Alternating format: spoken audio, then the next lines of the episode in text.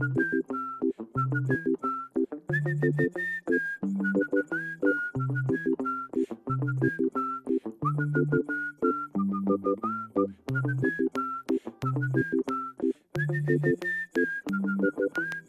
jungla sonora con Joseba Martín.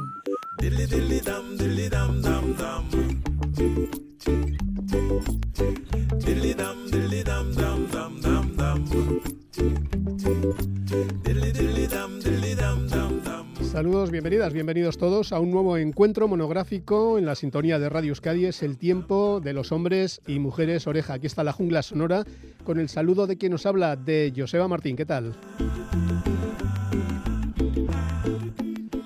Hoy vamos a centrarnos, como solemos hacer al menos una vez al mes, en un contenido relacionado con el jazz, porque no debe ser una música que solo se escuche cuando llegan los festivales de verano. Hay jazz todo el año, cada vez en más locales, hay cada vez más ediciones y cada vez más artistas internacionales que nos visitan. Hoy nos vamos a centrar en un álbum que pasa por ser una de las obras maestras de la historia del jazz, un disco titulado Something Else, algo más, que formaba parte del repertorio de Cannonball Adderley, un músico nacido en 1928 en Tampa, Florida, y que falleció en 1975 en Gary, Indiana. Es el octavo LP de este músico, que se dedica fundamentalmente al saxo alto y que viene de una escuela, podríamos decir que del bebop, porque había seguido más o menos las indicaciones y el estilo y la forma de hacer de Charlie Parker.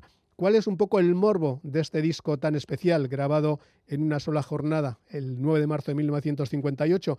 Pues que se juntan fundamentalmente tres tendencias diferentes en un mismo estudio, en los estudios, como no, de Rudy Van Gelder, que hace una vez más de ingeniero con la producción de Alfred Lion, que siempre estaba al otro lado del cristal, asegurándose de que todo salía a la perfección.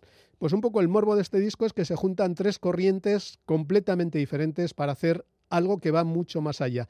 Por un lado está esa raíz del bebop que encarna el saxofonista afroamericano Cannonball Adderley.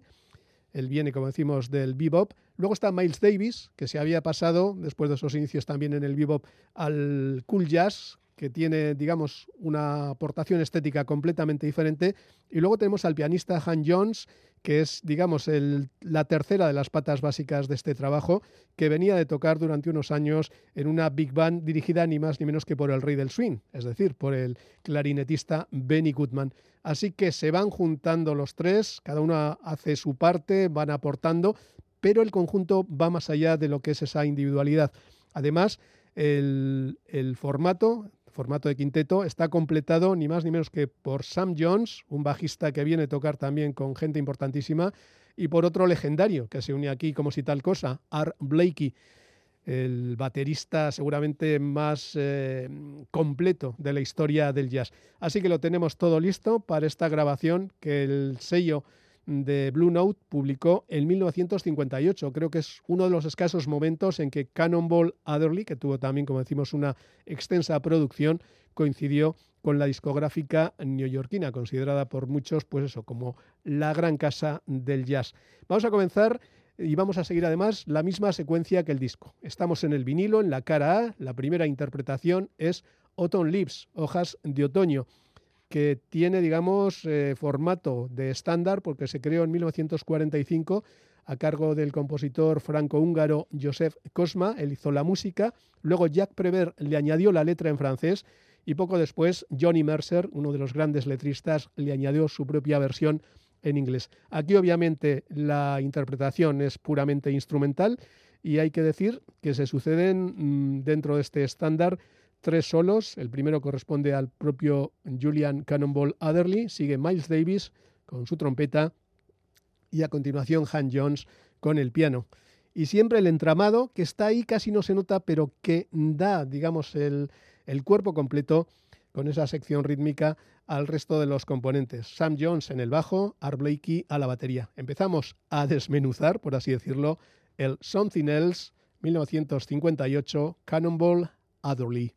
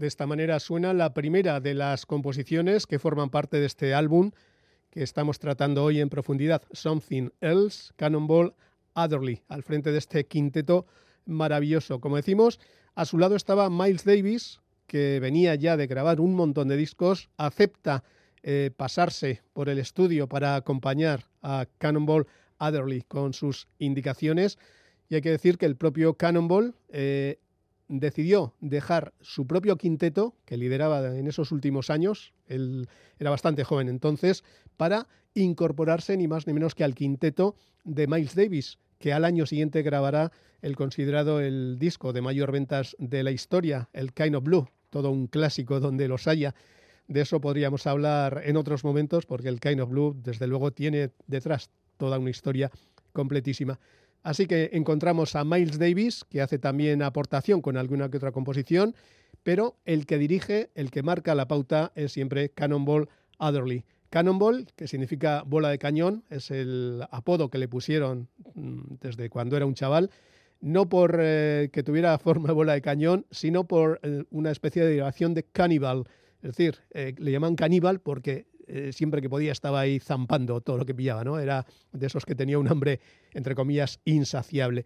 Así que Cannonball Adderley se aposenta después de sus experiencias previas en esa zona de Nueva York, donde se va encontrando con estos grandes artistas y le reconocen, a pesar de que aún no ha cumplido los 30 años, que es un tipo que tiene mucha historia por delante. Vamos a seguir con otra de las creaciones que aparecen en este trabajo. Son solo 5, como veis son grandes desarrollos. Autumn Leaves, las hojas muertas, las hojas de otoño, se va casi a los 11 minutos y la que vamos a escuchar a continuación supera los 7 minutos, pero es que ni siquiera acaba porque varias de las canciones para que entren en el disco son bajadas a fondo discretamente cuando el productor considera que ya se han desarrollado lo suficiente. Le toca ahora el turno a otro clásico, otro estándar, en este caso firmado por Cole Porter, Love for Sale, una canción que se interpreta tanto con letra, casi todos los grandes artistas del jazz han hecho su propia versión, como en formato instrumental. En este caso, y a pesar de que el formato original, digamos, es más o menos tranquilo, aquí le dan una segunda vuelta, acelerando la velocidad y haciendo que todo vaya encajando, una vez que Hank Jones, con su piano y con una especie de improvisación a modo de intro, pone en marcha la pieza. Ahí están los 16 compases que anuncian ya ese desarrollo posterior. Los solos se van repitiendo entre los tres protagonistas, el solo de Cannonball, de Miles Davis, de Hank Jones en la parte final, y esa bajada cuando parece que ya está todo dicho y todo contado. Nos encanta el solo que hace en este caso Cannonball Adderley, porque nos recuerda mucho lo mejor de Charlie Parker, del legendario saxo alto, y lleva además ese sentido armónico y ese desarrollo lineal de la pieza, que siempre crea nuevos momentos de interés. Nunca cansa, nunca aburre, siempre nos va sorprendiendo con algo nuevo. Aquí está el Love for Sale con Cannonball Adderley, Miles Davis, Hank Jones, Sam Jones y Art Blakey.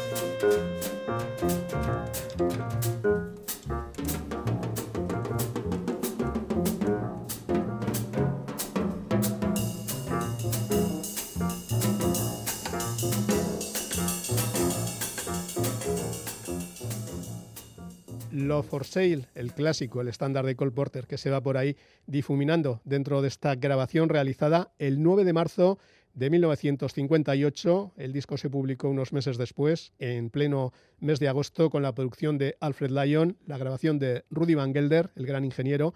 Y como siempre suele ocurrir en los mejores momentos de Blue Note, en la portada la foto que hizo Frank Wolf, del músico, y el diseño de Reid Miles, con ese toque tan característico que dan ganas de prácticamente enmarcarse todas las portadas y ponerlas en la pared del salón de casa.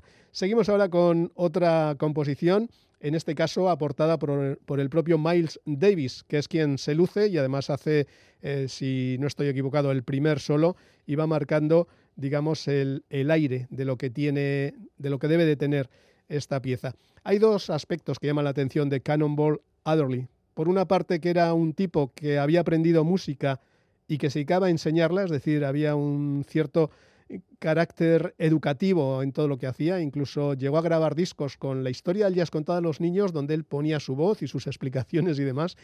Y luego estaba esa otra parte de fuerza, de entereza. Cuentan que cuando llegó a Nueva York y casi por casualidad necesitaban un saxofonista en la orquesta del contrabajista Oscar Pettiford, le metieron un tiempo rapidísimo, digamos que un poco aposta para ahogarle, para que no le diera tiempo ahí a encajar a esa velocidad.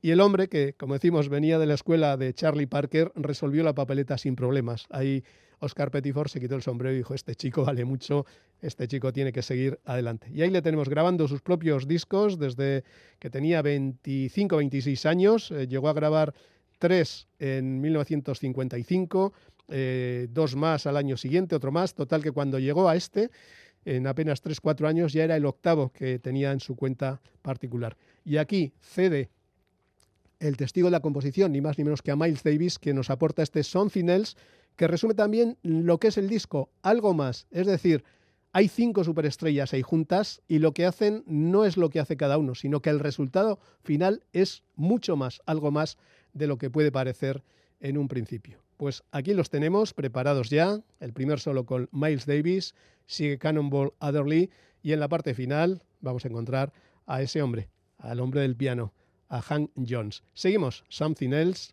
Cannonball Adderley, Blue Note 1958.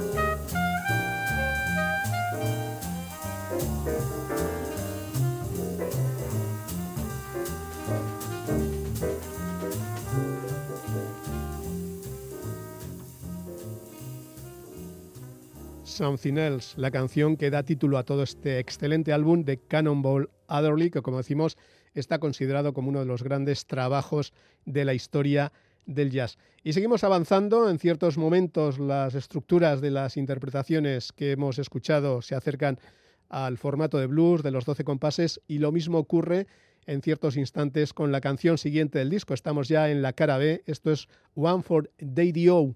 Es una canción que está dedicada a un disjockey de Chicago, muy popular en su momento, The E.D.O. Daily, que bueno, pues ponía mucha música jazz, mucha música afroamericana, tenía muchos seguidores y era considerado en Chicago, ni más ni menos, como uno de los referentes que había que seguir para enterarse de por dónde iban los tiros. Curiosamente, esta canción está compuesta por el hermano de Cannonball, Nat, que es más joven y que toca la trompeta. Juntos habían ido abriéndose paso a menudo en mano a mano hasta que ya por diferentes circunstancias pues cada uno va siguiendo su propio camino. Esta es una pieza curiosa porque empieza Cannonball Adderley con el primer solo, sigue Miles Davis, luego le toca el turno a Hank Jones, al pianista, y luego se vuelve a repetir en este orden. Hay que decir que los solos iniciales son más extensos que los de la parte final, que es una especie de resolución, de repaso y demás, y hay que destacar un poquito el solo que hace tan especial Miles Davis, que empieza con unas notas así en plan quejumbroso, pero que luego va subiendo. Digamos que la propia interpretación de sus compañeros le va llevando a unos nuevos espacios para encontrar algo más, como dice el título del disco. Así suena este One for the E.D.O., una interpretación creada por Nat Adderley, donde también participa en su composición el contrabajista Sam Jones.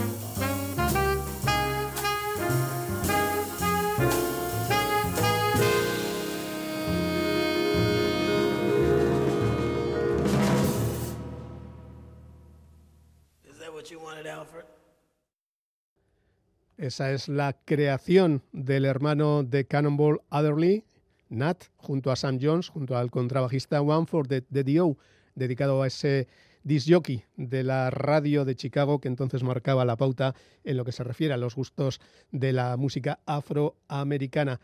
Así recordamos esta grabación a la que llegamos ya al final de lo que fue, digamos, la sesión que se publicó, luego os añadimos alguna cosita más, a cargo de Julian Cannonball Adderley, un hombre que estudió música ya en la escuela secundaria, luego en la universidad siguió con sus estudios, siguió profundizando, tocaba varios instrumentos de lengüeta, aunque luego destacó, incluso empezó con la trompeta primero y luego se pasó al saxo y a otros instrumentos más o menos cercanos, y llegó a ser, por ejemplo, el director de orquesta de una gran orquesta de baile en el ejército y también de un pequeño combo, cuando digamos que la necesidad requería hacer algo más artístico y menos para todos los públicos. Así que con ese bagaje es como desembarcó en Nueva York, con ese encuentro con Oscar Pettiford, con el contrabajista y su orquesta, y ese reto al que tuvo que adaptarse rápidamente. Y así es como se ganó la confianza, por ejemplo, de Miles Davis, incorporándole a su quinteto para grabar esa pieza maestra que es también Kind of Blue. Por cierto, que hemos elegido este Something Else porque estos días la discográfica Blue Note reedita una nueva remasterización a partir de las cintas originales en vinilo de altísima calidad. Así que los audiófilos, ahí tenéis algo en lo que entreteneros en estas próximas semanas. Vamos a escuchar a continuación la última pieza del disco, Dancing in the Dark, pero todavía hay más. Y nos vamos a despedir con una curiosidad, una pieza titulada Bangoon, o también titulada, según los expertos, Alison's Uncle, el tío de Alison. Es una composición del pianista Hank Jones. Se grabó en estas sesiones de 1958, las del 9 de marzo en los estudios de Rudy Van Gelder en Nueva Jersey, pero no se editó hasta 1986, cuando la reedición del disco que nos ocupa hoy incluye en Estados Unidos y en Japón este Bangoon que se añade a las anteriores. Y además, para los completistas, en 2013 creo, se añadió la única otra composición que se grabó en esa pieza. Allí se juntaban los músicos y en un día grababan una absoluta maravilla. Se trata de una versión alternativa de la pieza inicial, Autumn Leaves, que vio la luz en 2013 en una reedición de Blue Note para Japón. Así que con esta pieza, que apareció inicialmente en el 86 y que desde entonces, por lo menos en el formato de CD, suele aparecer siempre, que es Bangoon aka Alison's Uncle, nos quedamos. Así resolvemos este repaso, esperemos que haya sido de vuestro agrado, del Something Else, la obra maestra de Cannonball Adderley, en prácticamente el único encuentro que tuvo con el sello Blue Note allá por 1958. Como siempre, gracias por estar ahí.